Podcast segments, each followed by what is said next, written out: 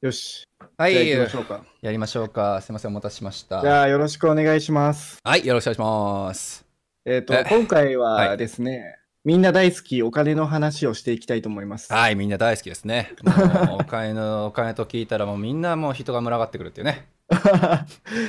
まあ多分気になるところではあると思うんですよね。例えば、バンクーバーのエンジニアはどのぐらいの給料をもらっているのかみたいなところですね。そうですね、間違いない、間違いない。はい。はい。まあ、あとはあれでしょ、日本とのやっぱりエンジニアとのやっぱり比較とか、やっぱその辺も含めて話ね、できればねっていう話ですよね。はい、そうですね。なんかやっぱり日本って、なんかあの、あーエンジニアはあの給料が低いみたいなことを言われてますからね。ね、実際どうなんですかね、なんか結構やっぱりね、その辺のというか、こっち来るようなエンジニアさんたちの給料とかひ聞いてると、えそんなことなくねっていう人もね、やっぱ多いかなって気がするんですうんけうど、んうんうん。まあなんかあの、種類によりますけどね、会社の。ね、間違いない、高いとか高いし、低いとか低いっていう感じはやっぱしそうまですけすど、ね、大手からスタートアップから、うんあと制作会社みたいなところまで、まあ、うんいろいろ違うと思うんですけど、間違いない。まあ、今回はちょっとデータを用意して、うんでこのデータはですね、まあ、いろいろ、いなんて言えばいいのいや、もうまあ、いろいろですよね、もうグラスドア見たり、インディード見たりも、はい、なんか、なんちゃらレンジでしたっけ、なんか給料のね、なんかレンジ見れるサイト見たりとかも、ちょっといろんなものを見つつ、まあ、大体の平均値としてね、ちょっとまそあ、うで一す緒ねに見てったという感じですよあねとは。なんか我々のこう肌感というところからうん、そうですね。まあ、このデータがちょっと近いんじゃねえかな、みたいなうんうんうん話を。していきましょうか。はい、していきましょうか。さあ、ちょっと楽しみですね。まあ、なんか自分のやっぱりこう考えてるね、このエンジニアのジュニアじゃこのくらいかなとかっていう部分と離れてたりするとね、ちょっとショックだりしてたりしますけど。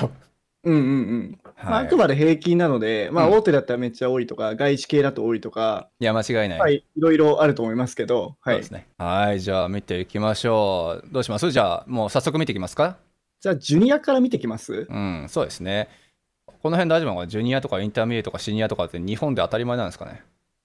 ああ、定義ですか、うん、まあなまあ、いいやまあやっぱりまあジュニアはいくらくらいかなとか、インターミディエイトいくらくらいかなとか、シニアいくらくらいかなって話を今日すると思うんですけど、はいはい。確かに日本だとあんまうりんなんかジュニアとか言わないですね。日本何、なんて言うんですかね、逆に、なんか新卒とかはあるかもしれないけど、初心者。初心者、いやい や、初心者、あなた初心者、まあ、言うかもしれないけど、ねえ、未経験でもないな。なんだ、まあ、例えば1、2年、はい1、2年の方が多分ジュニア枠。そうですね、1年目、2年目、うん、そのくらいがジュニでアかな。まあ、3年からまあ5、6年ぐらいまでがインターミディエイトと言われる。うんまあ、ちなんていうの日本語でなんて言うんですかね。 中級中級。中級クラス。 中堅じゃいあ上級や違うな。 あ、中堅、中堅ですね。中中堅堅かな。結構合ってると思います。なるほど、なるほど。うん。で、まあ、シニアは、うんなんだろう、ベテランというか、まあ、そう10ですね。まあ8年超えぐらいからまあですね、おそらく。そうっすね。まあ、8年か。まあ、なんかちょっと人をリードするようになったら、なんかシニア枠かなみたいな感じのとこちょっとありますけどね。まあ、あとは技術で飛び抜けて、うんすごい方とかは、まあもう1年、あ年次関係なくそうシですねニアですね。うん、はい間違いない。なんか結構周りにもね、あの、私なんかシニア枠で採用されたんだよねとかっていう人がいて、経験年数へー4年とか5年とか、でもその会社にそもそもシニア枠で入れる技術力持ってる人がいなくてとかね。うんうんうんうん。確かそに確うかに。結構だから会社によって呼ばれ方は違うし定義も違うのかなとは思いますが、そうですね。はいだまかあ、ら大体まあそのくらいかなと自分。そうですね。はい。それでいきましょう。はい OK ですさあじゃあそんなでじゃあ定義のもとで、まあ、早速どっちからいきます、日本バンクーバー、まあ、この2つを比べるのかなのがメインかなとは思うんですけどどうしたらいいですかね。まずはジュニアから見てた方がいいですね、おそ OK らですく。分かりましたじゃあジュニアのじゃあ日本から見ていきますかはい。 はいダララララとか言って言う言うべきなんですかこなんかそう、そういうもんなのかな。れわかんないじゃまあ、あこのデータによると、はい、えっ、と、ジュニアで大体350万円。 350万ねまあ年収日本でいうとこの新卒とかも多分ここに入ってくるんですよねあ、そうですね。おそらく。ジュニア350万か、まあ、パッと見の、はいね、なんか印象としては、そういうもんかっていうね、感じがちょっとしちゃうけどね。うんうんまあ、あとは、東京とか場所にもよりますよね。いやおそらく間違いないこのデータ、東京だと思うんですけど、うんうんまあ地方だともう少し少ないかもしれないんですけ ど、うん、350万よりでも下って言われてしまうとね、あの時給換算いくらっていう感じがちょっとするんですけど、ああ、確かに確かに。 そう大体ね、北米系、やっぱり時給で自分のまあ価値というかね、換算していくもんじゃないですか。はいはいはい。そうえ実際いくらなんだろう、本当に350万を2000円いかないぐらいですかね。 2000円いかないくらいか。まあまあまあまあまあ、普通のバイトとかに比べればちょっともらってるけどねっていう感じか。なるほど。まあ、うんまあ、あとはさらにこれに、まあ、社会保障とかうんうんうん。入ってくるので、まあ、まあ、どうなんですかね。そ時給うですにすね。まあ、少ない19。のか多いのか。うん、なんとも言えないっすよね。なんか、わあ、すごいとはもちろんならないしみたいなことだと思うから。うん。でもまあ、ただ、でも1年目とかだと、うん。まあ、何もわからない状態で教えてもらいながら、そまうあでおす金をもね。らってキャリアを築けるっていうのはいいところそでう、すね。日本はそこがてく特殊っすよね。やっぱり新卒文化っていうのがすごく根付いてるから。で、それこそだって文系からそれこそね、エンジニアになりましたとかって、ぶっちゃけこっちはほとんど聞かないし。あ、そうなんですか。やっぱこちらと CS と呼ばれいやるコンピューターサイエンスを専攻してるのが必須ですか。そう、聞かない、聞かない。あの、い唯一聞いたことがあるのが、ブートキャンプの宣伝で、あの、あー私、なんちゃら、えっと、文芸なんちゃらみたいなところ出てて、あの、それでもブートキャンプのここにかかったら3ヶ月でエンジニアとして就職できました。すごすぎるみたいな。それは宣伝だけってことでそう、すか。宣伝だけ。おお、リなるほアどルで聞いたことは正直ほぼないかもしれないですね。ああ、そうなんだ。いるのかもしれい。ないし、いるんだろうけどみたいな。えー、じゃあかなり日本の新卒の、文系出身の新卒の方とかはすごいですね。すごい教えてもらうっていうことを前提としてる文化っていうのももうもうすごいレアだなっていうだからカナダ人とかでねこっちでその新卒文化の話してるとなんてジャパンはすごいんだって言いますもんねああ、そうなんだ。なるほど、なるほど。教えてもらいながらそんな給料もらえるワンダフォーって、うん、うん、確かにね。はい素ま晴らあ、しい文大化、学時代何をやってたんだって話になりますけどね、そうなまっちあゃうとまあやっぱそうりなんですよね高い給料じゃなかった高い学費払って一体何をするんだっていうねそうっす話ねはなってしまうんですけどうん。まあ確かにそれはすごい日本のいいところですね。いや間違いないですよねうん。初心者に優しいそうですね。で、だまあ大体350万ぐらい。はいまあそう考えると納得かはい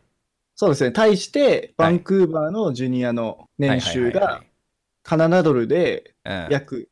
70K。 70系ねまあそんくらいですよねただこれやっぱりこれ付け加えなくちゃいけないだろうなって思うんだけどやっぱり外国人の相場とから比べるとこれちょっと高く設定す設定されてんなって気がしますよねなるほど。それはどういうことですかいややっぱねこっちで就職する人たちってまあ大体日本人経営の人ってまあね日本でちょっと経験あったとしてもジュニアでまず入るって人もやっぱり多いんでうんそうそうなってくるとさやっぱりまあ1年目でしかも外国人で、まあ、ワーホリとかコープとかポスグラとか使って、まあ、就労ビザでなんとかして働いてっていうので、会社に対してね就労ビザ出してくださいとか、まあ、永住権出してくださいとか交渉しなくちゃいけないんでああ、なるほど、なるほど。やっぱ言うてね平均と比べるんだったらちょっと外国人っていうことで下にやっぱ設定されちゃってんのかなって思わざるを得ないことってやっぱ多いですよね。なるほど、なるほど。じゃあこれはあくまで、あの、なんだろう、永住権とか、まあ市民権とか市民権とか持ってる方で 70K、うん日本円にして約560万円ぐらい。うん、そうですね。まあ、こっちでそれこそ UBC とか SFU みたいな、まあ、何ちゃんとした学校、大学出て、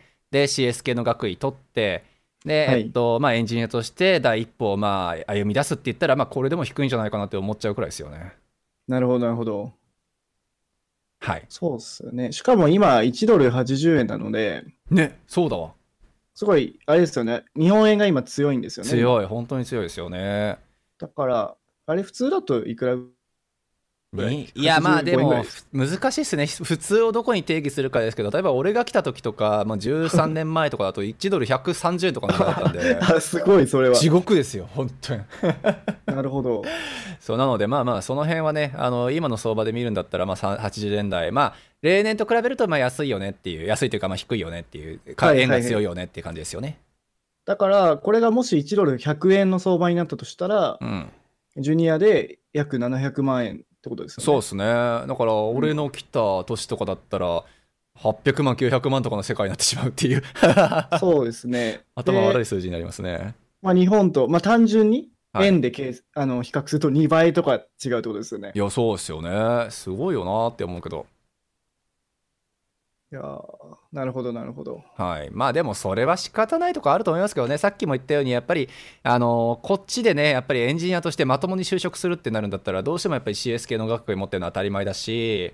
うんそうまあ、まあ CS じゃなかったとしても関連するやっぱりね、学科出て、でまあ、学位も取って、まあ、学会学校内のプロジェクトかなんかにリファレンスも一応持ってて、まあ、インターンもしててっていう感じだろうから、 はい。そうまあ、そうなってね、やっぱりまあそのじゃあ300万とか400万とかっていう時給何千円って、もはやこっちのディサーバーじゃねえかみたいな、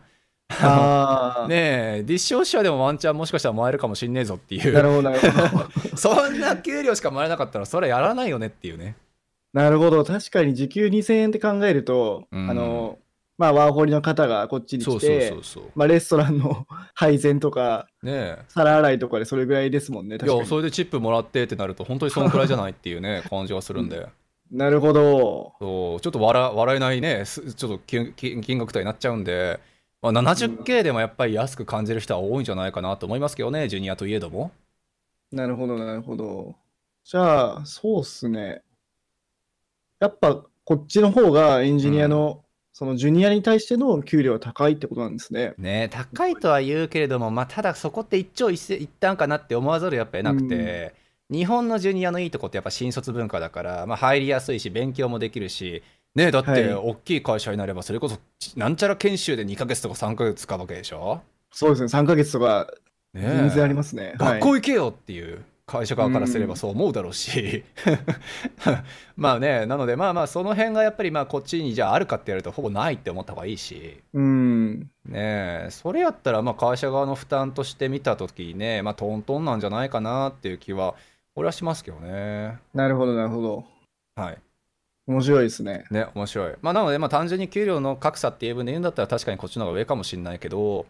まあね、あの入りやすさとか、あのまあ、エンジニアとしての、まあ、登竜門の、まあ、幅裾野裾野の広さみたいなうんところは、ちょっと一概にじゃあ、こっちが広いよねとは言えないですよね、多分はいはい。そうですね、確かに、それに加えて、もしかしたらそのジュニア、うん、こっち、バンクーバーのジュニアの方は、あのちゃんと CS を勉強してきてて、大学で。うんで、もう1年目からバリバリ、ここ働けるみたいなそこうでとすなのかもねしれないます知りませんよね。うん、そうですね、まあ、少なくとも会社がその前提でね、雇ってるとこは多いだろうし、うん。そうまあ、インターン枠とかになるとまた別の話になりますけどね、まあ、ここなでるほどはあくまでもジュニアで入るっていう、フルタイムで入った時って話でね、はい、そうです。はい、かなと思います。おいや、すごいまとまりましたね、ジね、ュまニアとにまは。った。まあでもそんなもんじゃねっていう感じのね、確かに数すごい字体じゃないですか。はいはい。まあ今1ドル80円だからね、560万って思うとなんかそんなもんかっていう感じがするけどね。まあまあそりゃしゃあないか。でも確かにね、1ドル100円とかだったら、700万だったら、お新卒すごいな、700万ももらえるんだな、みたいな思いますけどね。そうそう、言うて560万くらいって考えるとね、まあそんなもんかって、まあ普通じゃんみたいな感じがするしな。はい。ちなみに、はい。サンフランシスコベイエリアのデータもちょっと用意していて、あ素晴らしい。はい。はい。これは US ドルなんですけど、はいはいジ。ュニアでだいたい 100K ぐらい。やばいよね。1000万超えってことでしょ、だって。 そうですね、1ドル105円ぐらいなので、1000万、1050万とかですいね。 や、もうはあそこはやっぱり異次元ですよね。もう別世界だわ、本気で。はい。まあ、その分物価が高いとかっていうのはあるとまあ思うもんでちすろけんど、もちろん。うん。まあ、単純な円で考えると、うん。もう1年目から1000万超えですね。いやー、素晴らしい。まあ、物価でも確かに高いけどね、単純にやっぱり現玉というか、け現金でちゃんと給料もらうべきだと思うんですよね。 現生ってなんで現すか玉、もうどこぞの薬剤やね んっていう。いやーぜだってさ、いや、今回俺 iPhone12 買いましたけど、はいはいはいはい。ねえ、ああいうのとかっていうのもやっぱりどの国でも同じ値段なわけじゃないですいやか。、そうなんですよね、意外と。ねえ、で、PS5 も今日俺、今回俺抽選落ちましたけど、あ、落ちたんだ落。ちた買えなかったあーそうなるほどね、ああいうのだってやっぱりまあ基本的には世界各国ほぼ同じ相場価格でねやっぱり提供されてるわけで、確かに。そうまあ単純にやっぱりねあの給与は正直いいに越したことないなっていうのはちょっと自家すねあの土地とかまああの生活費とかそういうのを引き抜いてもちょっとねあの大いに越したことないなって最近思うようになりましたけどねああ、なるほど。うんまあだから、例えば、まあジュニアでは難しいかもしれないんですけど、はいまあリモートでサンフランシスコの仕事、あー会社で働いて、はいまあサンフランシスコベースの給料をもらうっていうのがねできた。素晴らしいです ね。素晴らしいですよねまあそれが大下さんですよねいやいやいや、僕あ僕は違います。僕は土地の、あの、なんだ倍率みたいなかけあーやっぱあれかけらかて、ますよあのそうかそうか、いバンクーバーのに住んでるから、これだけ低くてもいいでしょみたいなやつか。はい、そうですし、日本の時も日本のその掛け率でもらってましたよ。あそうなんですね。日本ではもいそうなんですね。あそれは知らなかった。実際問題でもそういう会社がやっぱ多いですよね、サンフランシスコの会社で働いてるけれども、あの日本からリモートとか、バンクーバーからリモートとかね、最近アメリカのやっぱり会社で働いてるバンクーバーの人ってやっぱ増えたけど、はいはいはい。大体やっぱ話聞いてるとね、やっぱり現地の相場価格よりは低いとか、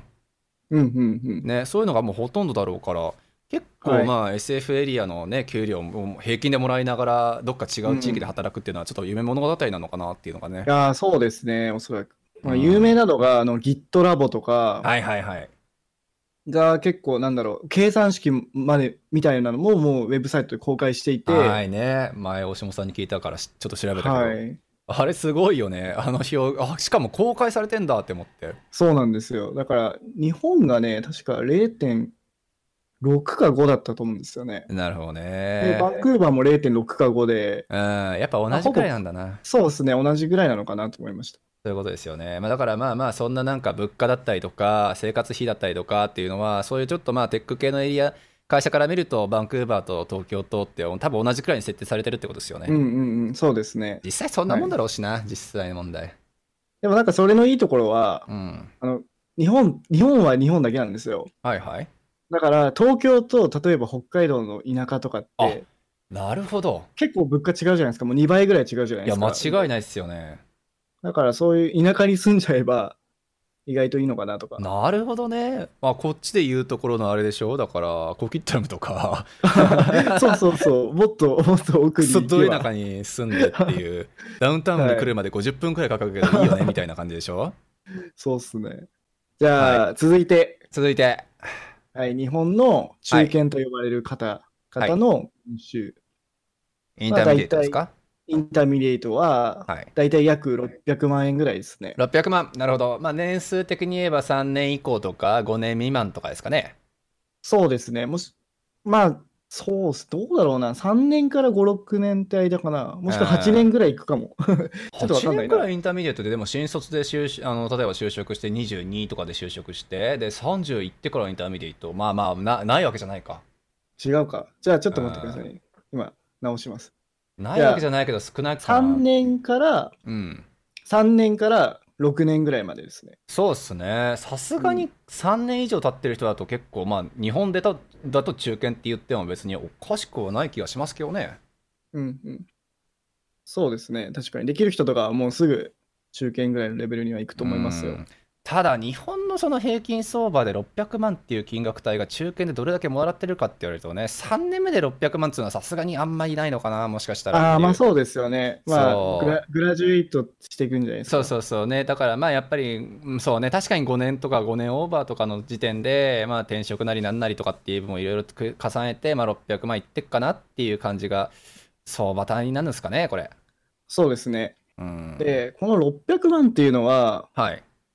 日本で言うと結構高いのかな、もしかしたら。なんじゃないですか、まあ、だってそれこそね、まああの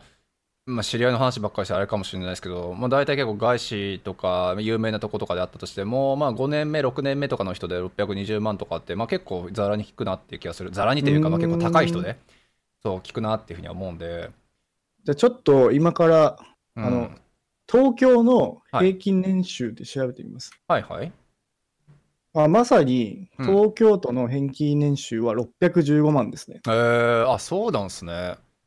それでもあれなのかな、これはインターミディエートで見てるけれども、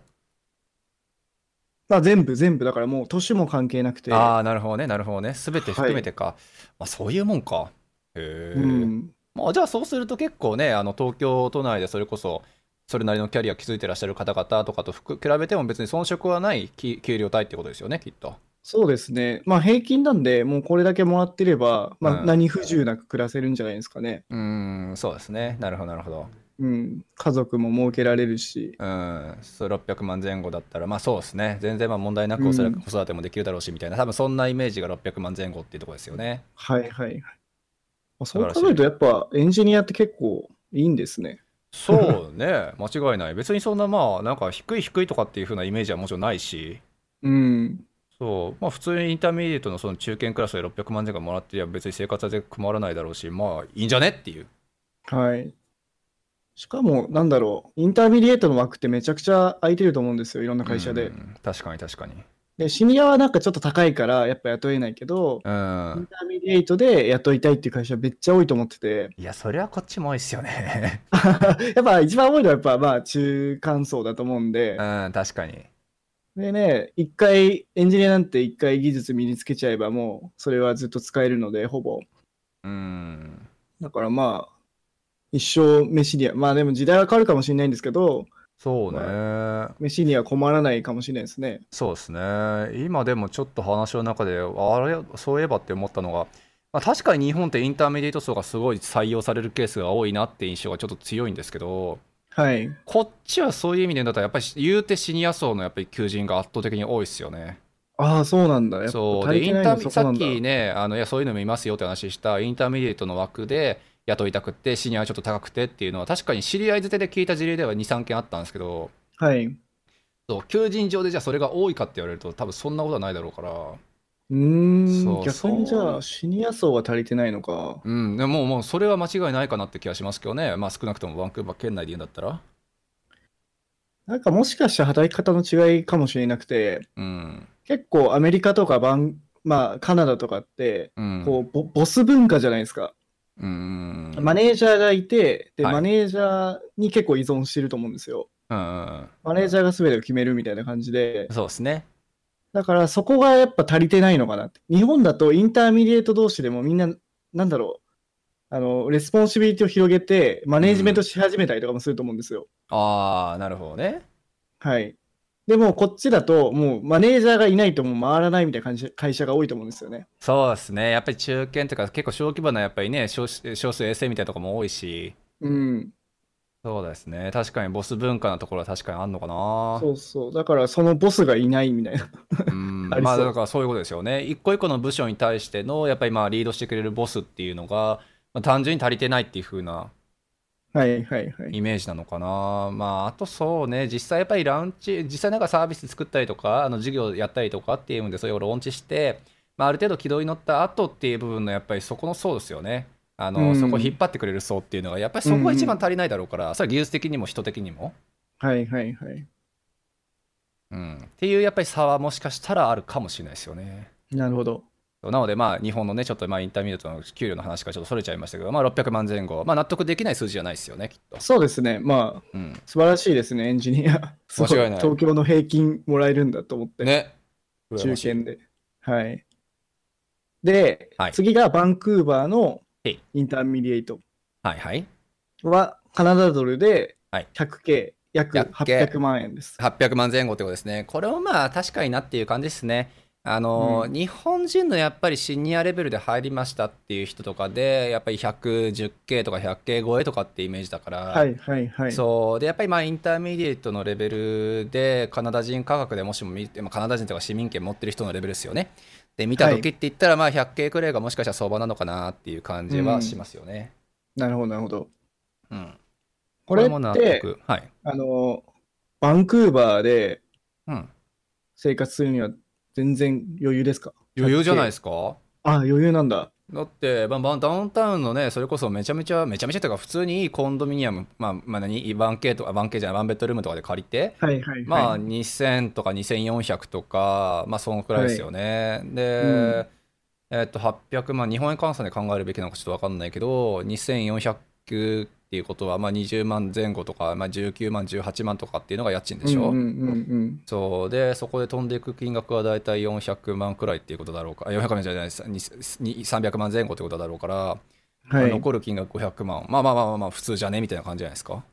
うーん、なるほど、なるほど。うん、ちょっと家賃圧迫されるかな。そうすると郊外少し引っ越したくなるかもしれないですよね。ああ、確かに確かに。家族が、一人暮らしだともう全然余裕って感じですね、一人暮らし。しだと余裕ですけどね。やっぱり家族ちょっとまあ一人二人増えてしまったりとかね、するとね。うん。まあやっぱりちょっとなかなかダウンタウンの中で校内で、えっとまあそうね、100系前後、ちょっともしかしたらめんどくさいかなっていう。うんうんうんまあとりあえず現時点ではそのインターミディエート、まあカナダ人、あカナダ人というかまあバンクーバー市内でのっていうの返金が CA ダラー、あのカナディアンダラーで100系、まあ日本円換算800ぐらい万前後と。で、ちなみに、はいなんだろう、他の職種うん。で 100K ってどどうなんですか行きまえすか、俺他の職種意識したことそういえばないなああ、そっかそっか。うんあじゃあちょっと話を変えて、はデザイナーってどうなんですかい、いやーデザイナーはやっぱりちょっと低く見積もった方がいいんじゃないですかああ、そうなんだ。そうだって実際問題ねあのウェブデベロッパーとかウェブデザイナーみたいな職種で就労ビザとかの申請やっぱするけどで、はいそれのミディアムウェイジどうしても意識しなくちゃビザ申請できないんではい。そうやっぱり調べるんですけどやっぱねウェブデザイナーの平均時給って大体24ドル4ドルとか25ドルとかって言われちゃうんでやっぱまあそうねミディアムウェイジ以下以上もらわなくちゃダメよっていうふうに言われてるとこで見るんだったらまあそんなもんですよねうーん。うーん、じゃあ全然エンジニアよりも低くなっちゃうってことなんですね。低いと思いますけどね正直。ああ、なるほど。そうまあ、ポジションにもちろんよりますよね、やっぱりまあ UI、UX、まあ、UX 周りまでやっぱり担兼任するようなね、結構レベルあーはいは高いはいくなってくるような人になってくれば、それはまああのエンジニアとトントンかかあの張るか、もしくは超えるかくらいはあると思いますけど、はいはいはい。そう単純にそのなんか日本で言われるこのウェブデザイナーとか、まあ、UI デザイナーも入れるのかな、っていうね、あの層で考えるんだったら、ちょっとやっぱり下に見積もんないといけないかなって、俺は言わざるを得ないところですよね。なるほど。そまあ、ちなみに日本だと、う、うん、最近はやっぱりデザイナーの地位がすごい上がって、はいはいはいはい特。特に UX デザイナーと言われる方たち、うんで多分もうほぼ同じぐらいだと思いますね。エンジニアと。はい。あ、本当ですか。はい。へえ、それは意外。まあ、会社によると思いますけど、はいはいはいはい。もしかしたら制作会社とかは僕はちょっとデータないんですけど、なるほどですね。はい。ちょっと一瞬気になったから、ジョブバンクで調べてみてもいいですかあ、デザイナーのですかそうそうそうそう。はいはい。デザイナーってでも難しいんですよね。こういうなんかさ、あの、コンペウェウェイジをコンペアするようなサイト、要するに公的な機関がやってるところって、UI デザイナーとかそういうのまだ多分入れてないだろうから、あそうウェブデザイナー、かっこグラフィックデザインみたいな感じの表記しかないんですよね。ーグラフィックはちょっと安いかもしそうれないです安ね。いんですよね、実際問題う。んで、例えば、えっと、ブリティッシュコロンビア州の、えーっと、平均時給ウェブデザイナーって呼ばれるところで25ドルって換算されてるんですよね。ああ、それエンジニアいくらなんですかえっと、例えばコンピューターソフトウェアエンジニア、まあ、政府が公的に出しているミディアムウェージですね。はい。で、えっと、ブリティッシュコロンビア州で見ると、わお、びっくり、42ドル、時給換算。ああ、じゃあ2倍ぐらいですか、ねえ倍くらい違う、やっぱ。あら。異常だな、でも UI だからね結局デザイナーの部分に対してやっぱりねあの重要視してるっていう会社は当然こっちももちゃめちゃ増えてはいるんだろうけれどもうん。まだ多分表にねデータとして出せるほどの多分その相違点そあのまあ違いっていう部分はまだ出てはこないんじゃないかななるほど。やっぱ UI デザイナーじゃ出てこないもんないやーね、僕はもう本当にデザイナーの方すごい尊敬してるんでい、やいや同じくねうん、だからね、なんかその差ってなん、なんでそん、むしろなんかデザイナーの方がディレクションしてたりとか、日本の会社だと、ねなんかめっちゃいろいろやってるのに、なんか評価されてないというかい、やそうなんですよね、でうんおまけに海外就職組で考えてもやっぱりエンジニア層とデザイナー層だったら圧倒的にデザイナーの方が難しいからあー、あの、し就職するのがってそうことで就すよ職するね。のはもうもうそればっかりはコミュ力の部分に対する重きっすよね。ああ、そっかそっか、そそれはなんかありますよね。う確かにうんまあまあもちろんエンジニアがじゃあ英語全然喋らなくていいとかそんなことは絶対言わないですけど、うん、そうやっぱりデザイナーに対してはねそこをやっぱりまあねまあなんだろうこう見られる一番大きなポイントといっても差し支えないだろうから確かに。そうちょっとねやっぱり日本人であるっていう部分でのデメリットはどうしても他の職種に比べれば大きいですよね。なるほど。あ、そこもあるんですね。なるほ大ど。きい。じゃあ、あーちなみに、はいはい。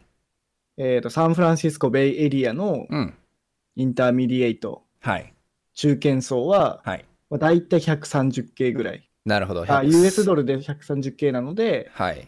1350万ぐら50い。万前後、わーって感じですね。まあまあまあまあ、でも予想の範疇ですよね、こればっかりは。もう分かんなくなって きた。額が大きすぎもうて。これが、これがそういうことか、みたいな。 ね、日本で1350万です、もらってますって、どこぞの役員さんかなって思っちゃう、そうですよね。や役員レベルですよね、確かうんに。と思いますけどね、正直。だからすごいやっぱり、まあ、エンジニア一人当たりのね、給給与体でインインターミディエイトでって言われると、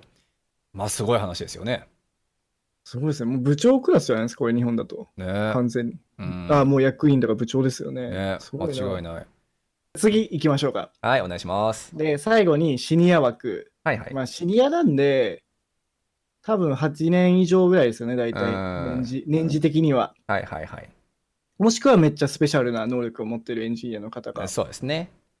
あ日本のシニアのはい。方で大体800万以800上。万。まあ、そのくらいってことですよね。まあ、こうんれもでもまあ、そん多分そんくらいだよねって感じですよね。あの日本だと1000万超えたいみたいな、ちょっとあうんるボーダーがあるじゃないですか、ありますあねる。種の。なんですけど、意外とみんな、そのシニアのエンジニアの方でも1000万いってない人が多くて、多いですよね。実際だって、うんまあまあね、まあ、よっぽど仲良くないと人あの、なかなか日本だと人の給与聞けないけ ど、そのや仲いい人で、それなりのやっぱり会社勤めてる人でもやっぱりね、700万台だったとか、実は、そうそう、はいはいはいは800い万台だったとか、まあ、都内でそれだけもらっては十分だしみたいな、やっぱりそういう話を聞くことがやっぱ多いから、はい、まあ、やっぱりこの辺がボーダーなのかなっていう感じですよね。うんただね、ちょっとゆ夢がないって言ったらまあ夢がな確くかなっにちゃいますよね。ね。ちょそっうそれはもうしね、ちょっともう頑張ってほしいところですよね。やっぱりこうあると思うんですよ。ビル・ゲイツがなんで世界一ね、金持ちです、IT 系、テック系の業界で牛耳りましたって、あれだけ言ってるかっつったら、やっぱり夢のある職業であるっていうことをね、まあ、とあそーなうるほそどう、言うて、だからまあ、あの、大事だと思うんですよ。テック系の人たちは自分が金持ちであるっていうことを多分アピールするべきで、はいはいはい。そう、あれは必要悪なんですよね。なんか嫌だっていう人いるけど。はい。そうだからやっぱりね高い給料をもらってやっぱり自分がこれを目指したいからっていう人たちってやっぱりそこで競争が生まれてでうん競争が生まれるっていうためにはやっぱりそれを目指す人たちが増えるべきで、そうですねそう。そのきっかけは金かもしれないけど別にそれはよくてっていうねはいはい。だから、今だと、あの、YouTuber ねそう YouTuber だからあれが夢になっちゃってるんですよね別にいいと思うけど全然ねでもめっちゃ稼いでるから、そうそそうそうそうれはね、みんなあの生活したいですよね。好きなことやって、いや間違いないそういうお金になってみたいな。はい。ねだから小中学生とかのねなんかなりたい職業でランキングでトップ3とかに入ってるわけですよずっとはいはいはい。 YouTuber が。うんそうね、いついつだったかな、エンジニアのなんかね、あの何なりたい職業のランキングが確か昔あったやつで、そうそう、はいはいはなんかエンジニア職が1回ね、えっと、小学生、中学生くらいで、なんかトップ3、5くらいに入ったことがあったらしいんですよね。はい。そうで、それがなんか中学、高校と行くにつれて、どんどんどんどん低くなっていくっていう現実が、あーまあ、それは YouTuber もそうかもしれないけどさ、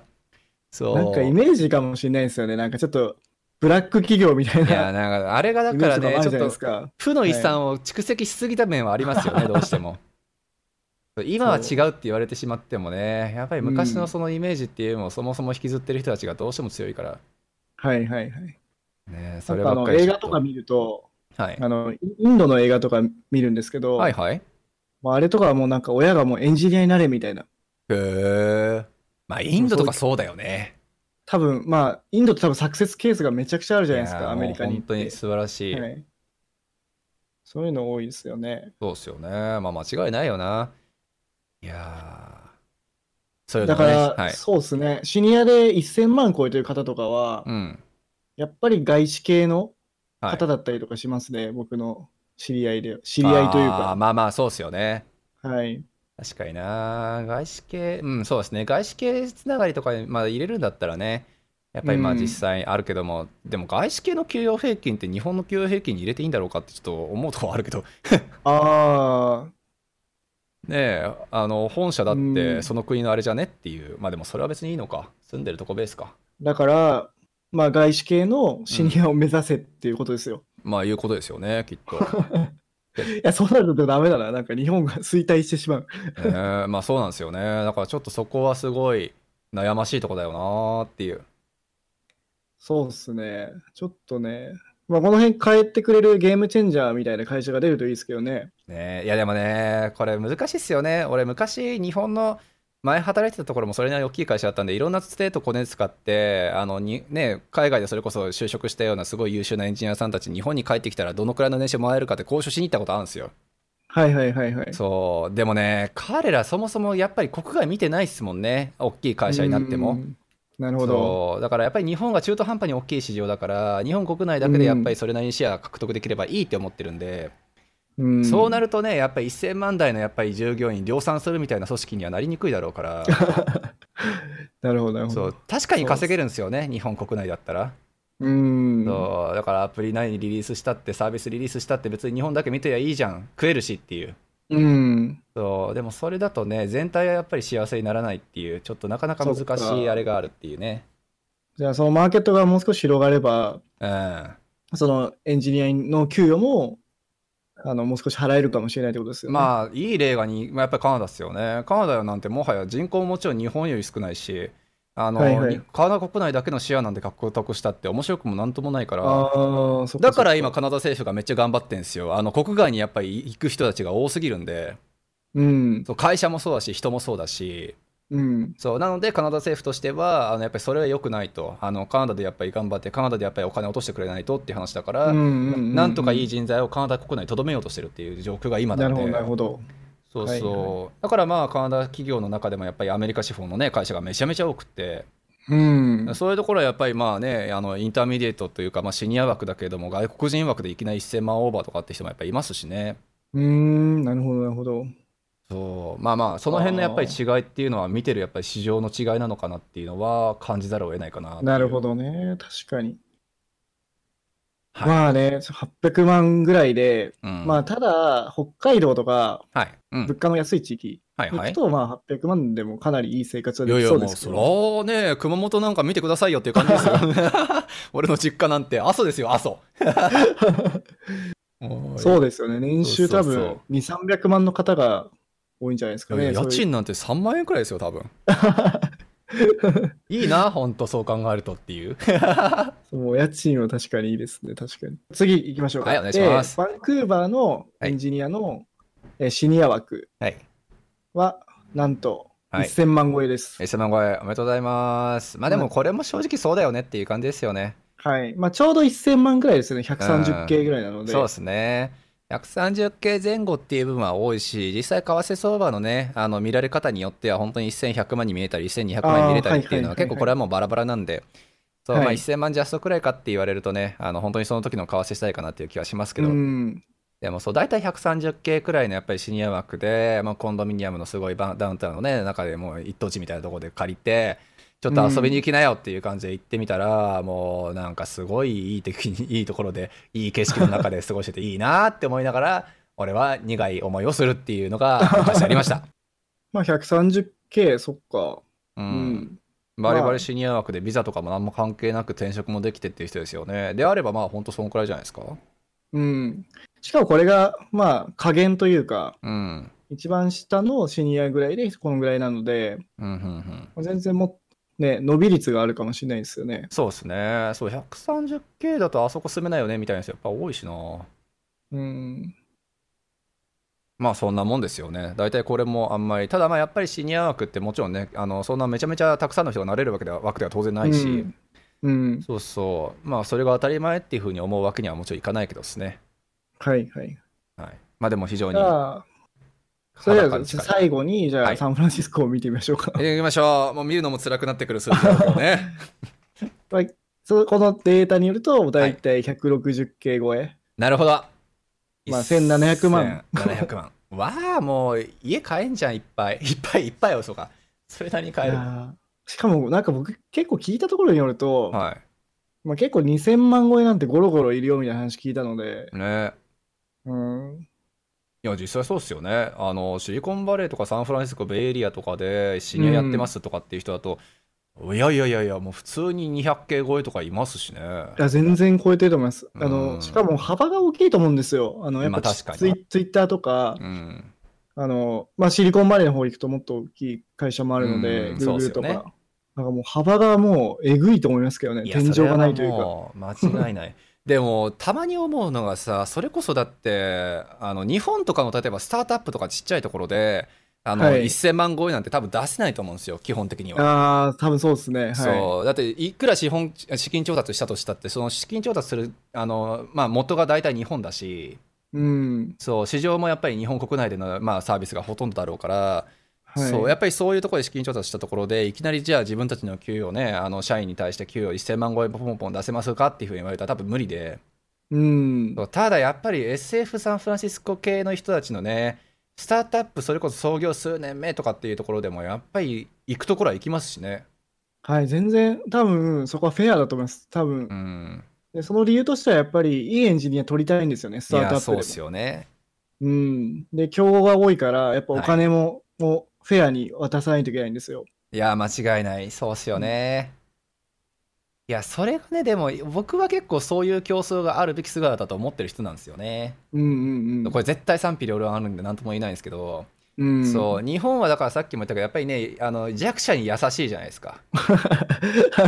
そう、いや、まあ新卒なんてまさにその例ですよね。まあそうでですね。すっごい厳しい言い方するんだったらねやっぱりまあ理系のやっぱり大学ちゃんと出て CS ちゃんと学んで、あうのん確固たる学位と確固たる経験を積んでエンジニアになりましょうねじゃないとそのくらいでしないとなれないですよっていう風な結構もう足切りしようと思えばできると思うんですようん、確かに。そうでもそれをせずにねやっぱりまあみんな裾野を広げて新卒採用でガッと拾ってあげますよみたいなのがまあいい面っちゃいい面だから、うん。そうやっぱりまあそういうちょっとまあね今から入る要するにまあけキャリア的には弱者の人たちをやっぱり救うちゃんと土台が整ってるっていうのはいいことだと思うんですようん、確かにそうですね。ね、でもやっぱりこっちというか英語圏になってくるとそれは当然ないから、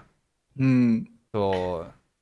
アメリカの H1、H1B ビザ、うんうんうんそうですねあれって、あの、大学とか、はいその、大学で CS やってたとかもすごい関係あって、いや間違いないですよねで例えば、サンフランシスコ、あまあ、アメリカでエンジニアになりたかったら、その大学がまず理系でいけないといけないし、はいはいはい CS みたいな、そのコンピューターサイエンスをやってないと、そのビうんそもそもビザの申請ができないらしいんですよね。 なるほどねまあそうですよねだってそれやんないと国内から絶対クレーム出ますもんねそうそうそう。なんであいつあ のちゃんとした学位も持ってねえのに俺よりちゃんとしたところで働いてビザまで出してもらってんだよわおかしいじゃねえかってねうんうん。そうまあカナダはそれがないのがまだいいけど彼女はそれないですよね。ないねないですよねそうでもまなあんか逆に言うと、はい日本だと、はいその文系でもめちゃくちゃできるエンジニアの人たちいっぱいいますし、ね間違いない、そういう人たちに優しいとか、なんかよくわからないですね。うんそう考えるとまあそうなんですよねだからまあ何その給料を上げるための競争って多分必要じゃないですかまあ必要というかまあ、はいああるじゃないですかまあそれが必要かどうかわかんないけど、はそうい。まあサンフランシスコがよまあいい例で世界中から優秀なエンジニア集まって、はいそうはそういう、世界中から集まって優秀なエンジニアたちを獲得するために高い給料を払ってうんだか。らスタートアップであろうが1000万超えとかねざらにやっぱり出してとかっていうのってまあまあはい正常な話なのかって言われるとまあ競争のまあ行く末だよねっていう感じだと思うんですよ。なるほそどうだから日本はそういう意味で言うんだったら、まあ、もちろん市場をね世界でやっぱり見てないからっていうのもあるかもしれないけどそのやっぱりそもそもがすあのその新卒文化だったりとか弱者弱者救済のやっぱり根がやっぱり強いからはい。そう、まあ、その競競争っていう部分で言うんだったらねどうしてもまあ起こりにくいっていうかまああんまり好き好んでやらないのかなっていううんうんうん。そういうのはやっぱり見えちゃいますよね。確かに。まあ、文化の違いだなっていうどっちがいいとかっていう話でもないですけどねそうですまあで、今見た給与は、まあはあいくまでも僕らが、なんだろう、みみデータうなんんなんていうの、僕らが集めたデータはいを参考にして、そうですねなので、これが全然リアルではないと思いますし、いや間違いない、まあ、会社の大きさによっても全然違いますしう、ん、まあ、会社の業種によってもそうですね違うと思うんですよ。間違いない間違いないウェブ制作会社とかね、それこそもう SARS 系の会社とかっていうんだったらもう多分全然違うでしょうからねそうですね、はい。で、まあ、さらにこれから税金を引かれたりするんですよね。はいそうですよね例えばサンフランシスコだと税金が高いとか、まあ、はアいメリカだと高いとか、うんまあいろいろあるし、まあ、はいあとは物価も違いますし、うんうんうんまあ、家賃とかも違うんで、はいまあ、あくまで、なんだろう、楽しみながら見てたってだけです。そうですねまあまああとはもう自分たちの本当にまあ周りの人たちの事例なんかも踏まえてねまあちょっと出していったっていうもので、まあ肌肌感としてっていう部分だったらもちろん近いかなとは思うけど、まあ、正式なはいやっぱりまあデータとしてっていう部分に出す上だとね、まあどうしてもグラスドアとかインディードとかその辺参考にするしかないんではい、そうまあこんなもんかなっていうベースで聞いてもらえるといいのかなと、そうですね。はい。はい、思います。で、まあ、先ほどちょっと言ったんですけども、うんやっぱり海外あの、特にバンクーバーの場合は、はい日本人がさあなんだろうビザのサポートを受けるにはちょっと低くなっちゃうよっていうのはあるんですね。そうですね、まあ、もちろんまあちゃんと競争に、ね、あの参加するようないいとこいい人材をとにかく取らなくちゃいけないっていうね、やっぱり今、会社ももちろん多いんで、はい、そういうところはもうビザあろうがなかろうが、あのもうとにかくこの人をやっぱり使いまえなくちゃいけないからっていうことで、もう平均給与より出す高く出すとかって全然あるし、うんうんうんうん。まあ、あと一応これはね、あのーまあ、政府の意向として、就労ビザ出すときに、あのその業種におけるミディアムウェージ以上出さなくちゃダメって言われるんですよ。はいはいはい、はい。そうなので、例えばソフトエンジニア、さっき見たけど、時給45ドル、時給はいはいは45いドル換算でするんだったら、まあやっぱり700 770K、80K くらいは超えなくちゃいけないと思うんですけど、ああ、なるほど。ただね、これやっぱ、ぱ裏技いろいろいろあって、 あの例えばソフトウェアエンジニアで就職したんだけど、あのジョブタイトルは Web デベロッパーで申請しようとかってざらなんですよね。うーん、そうなんだで、。そう、ウェブデベロッパーになると、実はそれがじゃあ、あの30あの時給30ドルとかに落ちたりするんで、30は嘘か、へー35とかか。はいはいはいはい。そう、だったらまあ安い方でね、出した方が会社側としても負担少ないし、みたいな話がやっぱりできますよね。そうですね。まあやってることは変わんないですしね。ただそうのそタイトルが違うだけです、ね。タイトルが違うっていうだけなんで、うん。だから結なる局ほどそういう交渉をテーブルに出さなくちゃいけないからね、外国人は。うん。そうどうしてもやっぱりその給与の部分に対してっていう部分で、じゃあ響かないかっていうと、それは嘘になっちゃいますよね。うん。まあでもバンクーバーだと2年ぐらいで、うんあの永住権は取れると思うので、そうですね。まあその後はフェアにこもうう給与保障ができるのかもうもなっうもうて感じですね。その通りですね。もうなんか2年目過ぎたあたりからいきなり変、なんかダウンタウンの方に引っ越してきて、めちゃめちゃいいところに住み出したみたいな人、友達がもう4人か5人かも適当に普通に普通にいるんで、それ結構やっぱ転職が多いですかいや、多いです。もう転職しないと給料上がんないですもん、正直。なるほどなるほど。そそううですよね。だから外国人はビザの都合で転職ができないから弱いんですよね。ああ、最初そうですもんね。そあのー会社に紐づいたビザになっちゃってるわけですもんそうなんね。ですよね。だからあれですよ、あの留学相談とか海外就職したいですとか、でそういう相談する項目、うちフォームがあるじゃないですか。はいはいはい。あれで、あの永住権取りたいですか、取りたくないですかみたいなやつで、今は分からないって人、やっぱかなり多いんですよ。ああ、なるほどなるそほうど。取りたくもないし、別に取ってもいいみたいな感じの人が、うんまあ、9割か8割くらいだと思うんですよね。へそうえ。ただ、1年目、2年目過ぎたあたりから、もうほぼその全員が永住権やっぱ取るって言い出すんですよ。うん、そうっすよそねうそれは正当なやっぱり競争にのフィールドに立ててないって感じるからでしょうね。ああ、なるほど、なるほど。そうです、しゃあないっ。すもんね。俺ら外国人やし、そうですね。まあ、会社からクビにされたらももう終う、わりそだのし。国から帰らなくちゃいけないですそもんうねそうそうそう。まあだからね、 ワーホリとか大事にしましょうって話になるんですけど。はいはい。はい。えーまあそういうちょっと裏事情はあるかなと。はい。あとは、まうあ、あとはスタートアップだと、はいまあ、ストックオプションとかって言われるものがあるので、そうですね。まあ、例えば、なんだろう。年収600万だとしても、うんうんストックオプションでもし上場とかバイアウトしたときに、うん。うん、そうですねそ。の株の価値が、例えば、どんぐらいだろうね、1億になるとかってなって、 そうですで、そ ね。れが仮に10年かかったとしたら、年間1000万の価値があるじゃないですか。間違いない間違いない。だからその人はもう大体1600万円くらいの。まあね年、収バイアウトすればねっていう。そうそうそう。まあ、すればの話なんですけど、間違いない。みたいな見方もできるので、そうなんですよね。だから結構ストックオプションをね、やっぱり今あの交渉のフィールドに出す、あのテーブルに出してくるっていうところ、意外とありますもんね、バンクーバーでも。はいはい。しかもね、やっぱサンフランシスコとかなんてもうストックオプションでうん。もう大金持ちになってる人いっぱいいるのでまあ、そりゃそうよねう。ん、いいよな。SF のやっぱり会社とかになると、本当にもう、そのバイアウトした時のやっぱり幅がめちゃめちゃ広い、高いだろうから。そうですね。ねえ。俺も欲しいわ、SF の会社のストックオプション。 ちょっとください。僕の分を 大島さんの分をじゃあちょっと、あの、0.1%。 0.1%。いや、どのぐらいになるかな。まいあ、やバイアウトしな、はいすればですけどね、もう宝くじみたいなところもあ るんですいけや、ど、間違いないですよね。まあまあ、でもまあねそ。のおかげでね、あの、モチベーションは保てるとかはありますよね、う少しは。ん、間違いない。だからまあうん結局それがあるからね、自分がもう自分のその働いてる会社をバイアウトさせるまでに大きくしようっていうね、はい。そのモチベにつながるっていうのがあるでしょうし。はい。そうなんですよ。ただ、あんまりね、日本だとね、その、バイアウトとか、IPO とかで大金持ちになったっていうエンジニアとかはあんま聞かないので、なんなんでしょうね、そういや。確かに聞かないなって思うけど。まあ、け件数が少ないのか、うん。そもそもあんま エンジニアにストックオプション渡してないのかとかもありますけど。なんかでもね、あの日本は結構投資家をもうお金余ってるみたいな感じでね、あの本当にバンバンバンバン投資してますみたいなところ結構は聞いくかはら。いはいはい。確かに確かに。そうですよね。そう。っていうことは、まあ、うん IPO したり、バイアウトしたりっていう会社さんがガンガン増えても別におかしくないだろうなとは思うけど、うん。みんな言ってないだけじゃないあ、実はみたいな人がそう多い実は5%くらいもらってたんだよねとか飲みながら話したら実は出てくるみたいなでもそんっなていう感じかな。感じですかちょっとねまあ、ちょっとお金の話がメインだったからですねもう浮き沈みの非常に激しいお話の内容だったかな とちょっと生々しい話なんですけど、生々しい本当にまああ生く々ましいで、なんだろう、参考というか、そう参考データとしてみたいな感じですようね、ん、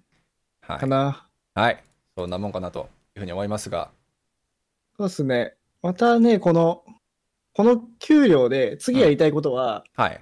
例えばこのバンクーバーのインターミディエイトで、はいどういう生活ができるのかっていうのをちょっおおなるほど。と、例えば、えっ、と、年金はこのぐらい払って、保険料はこのぐらいで、税金このぐらいで、いいっすね。やでりま家しょうか。賃がこのぐらいで、生活は費このぐらいだから、まあ、日本と比べてこういう生活だよみたいなとか。なるほど、OK です。あのー実際、給料を出す時の計算式でいつもはあの入力するフォームが手元にあったりするんで、実際それちょっと、えーすごいあの次回入れてみましょうよ。はいはいはい、すごいすねごい。、でそれで CPP あの、年金にいくら取られてとか、はいはいはい、はいね、話できると結構面白いかなと思うし、そうですね。で、それを比べたところで、はい、えっ、と、日本とバンクーバー、どっちがエンジニアにとっていいのかなみたいなのが出てくるかなと。間違いない、そうですね、ちょっとその辺もじゃあ実あの、次回やってみましょはい。う。はいまああとあれか、あの実際、クレグスリストとかでこのくらいの家賃だったらどの辺住めるかねみたいなやつ見ても面白いのか。ああ、それは面白いですね。うん、この辺の、あ、こ求こす人ごも見いいいてみましょうよ。あ求人を見もましょう かね。求人は面白いかもね。あのー結構グラスドアとかでえげつないやっぱりレビューとかあったりするじゃないですか。はいはいはい、そう、はああいうの見るの俺結構好きなんですよね。まあ、好きとか仕事の一環だからですね、俺は。い。あ そうっすよね。そうそうそうじゃあ、例えばなんか Amazon でシニアエンジニアになったみたいな、バンクーバーで、はい。それでどういう生活を送るかちょっとシミュレーションしてみましょういやよーもうね、いいなとしか言えない気がするんだけどな。一緒に多分ね、レンジはさっき言った 130K よりも全然いや大いやきいと思いま全す然高いでしょ。ょ。本当アメリカ資本入ってるとこのレンジはわけわかんないですもんね、本当。うん。いや、マジ外国人枠であなたはしゅワーホリでもないくせに、あのーなんか 100, 100K 超えましたとかって結構最近めっちゃ聞くようになって、あ、マジですかすいやごい。ーやっぱりね、US 資本の会社が最近増えたじゃないですか、ビザの問題もあって。んうんうんうん、絶対その影響だと俺は思ってるんですけど、確かにいや、すごい。まあその分ビザ厳しいですけどね、そういう会社って。ああそこまああとは超える壁も高いと思いますいけど、ね、や、間違いない、ろ間違いない。ろうん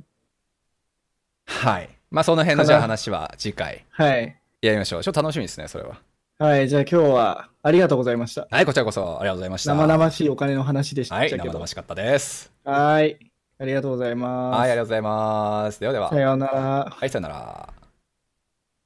はい、じゃあ毎回定番の、えー本日を振り返って見てみましょ うか。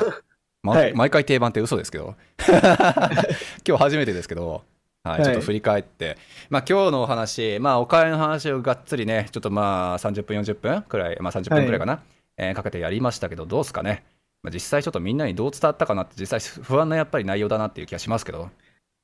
まあそうっすね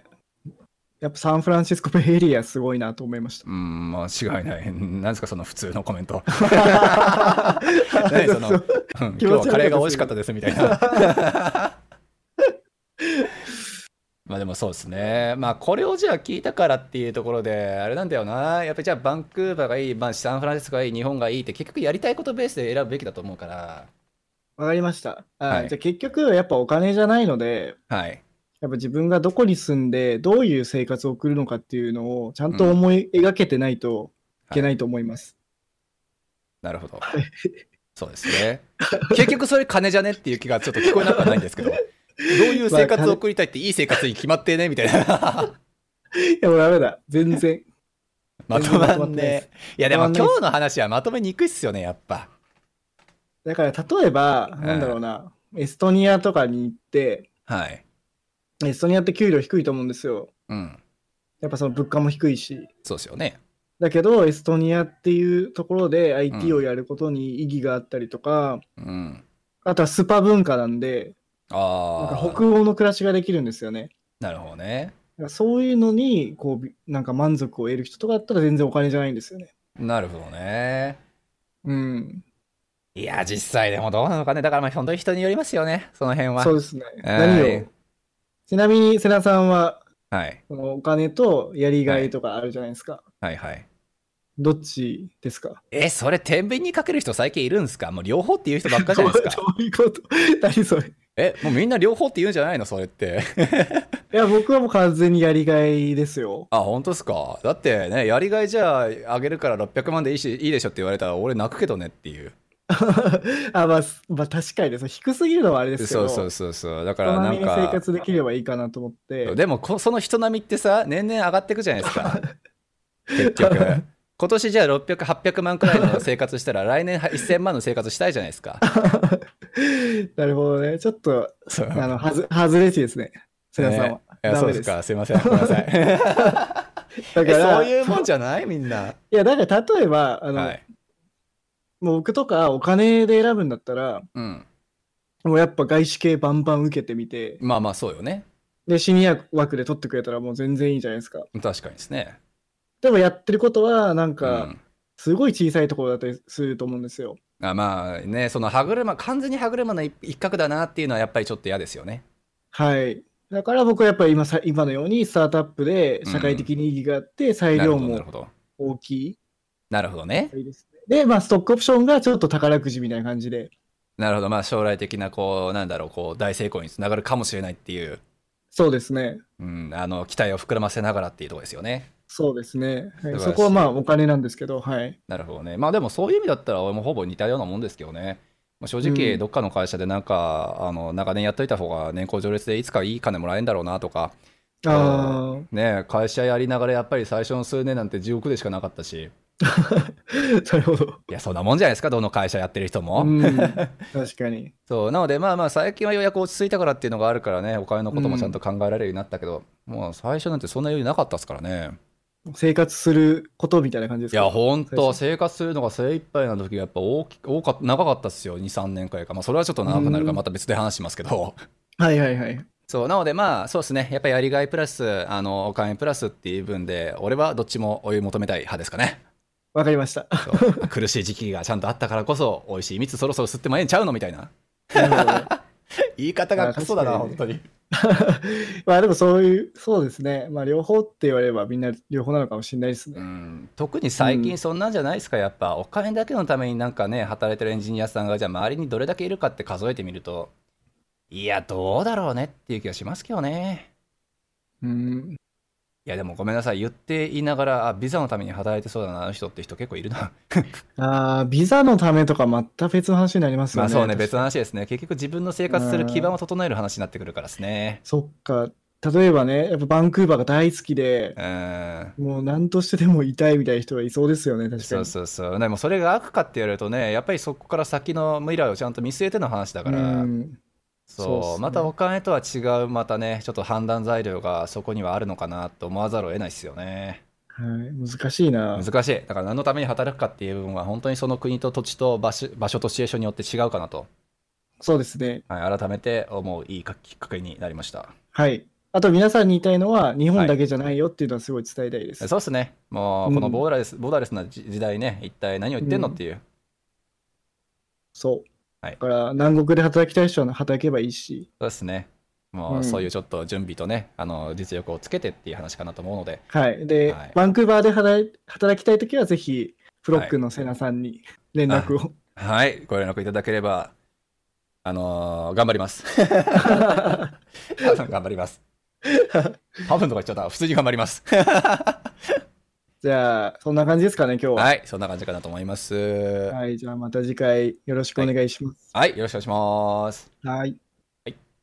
質問等々あったらですね、えっと、大下さんのやっているツイッターアカウント、えー、バン SF エンジニア、まあ、ちょっと概要欄の方にリンク貼ってくれるかなというふうに思いますので、えーそちらの方からちょっとまあメンションなりで、あのダイレクトメッセージなりで、えーご質問いただければ、まあ、可能な範囲で答えていければなと思いますので、えーよろしくお願いします。